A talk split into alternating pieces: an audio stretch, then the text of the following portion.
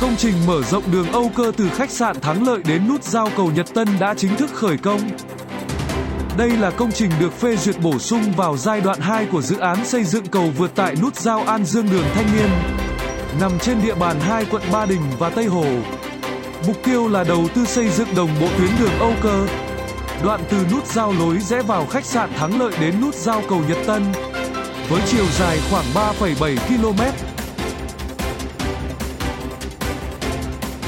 Để đảm bảo cho công trình được mở rộng và xây dựng tường chắn bê tông cốt thép phía ngoài đê để thay thế một phần đê đất, kết hợp với mở rộng mặt đường đê, cải tạo và chỉnh trang hệ thống đường gom dân sinh hai bên, thì hơn 600 mét đường gốm sứ đã bị phá bỏ trong sự nuối tiếc của rất nhiều người dân Hà Nội.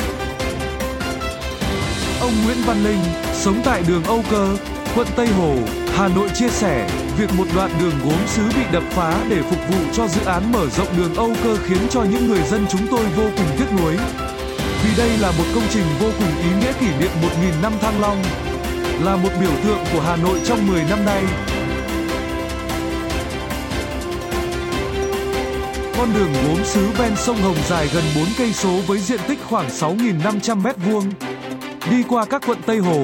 Ba Đình, Hoàn Kiếm và Hai Bà Trưng. Đây chính là bức tranh gốm đa dạng mang dấu ấn của làng gốm Bát Tràng, Chu Đậu, Phù Lãng.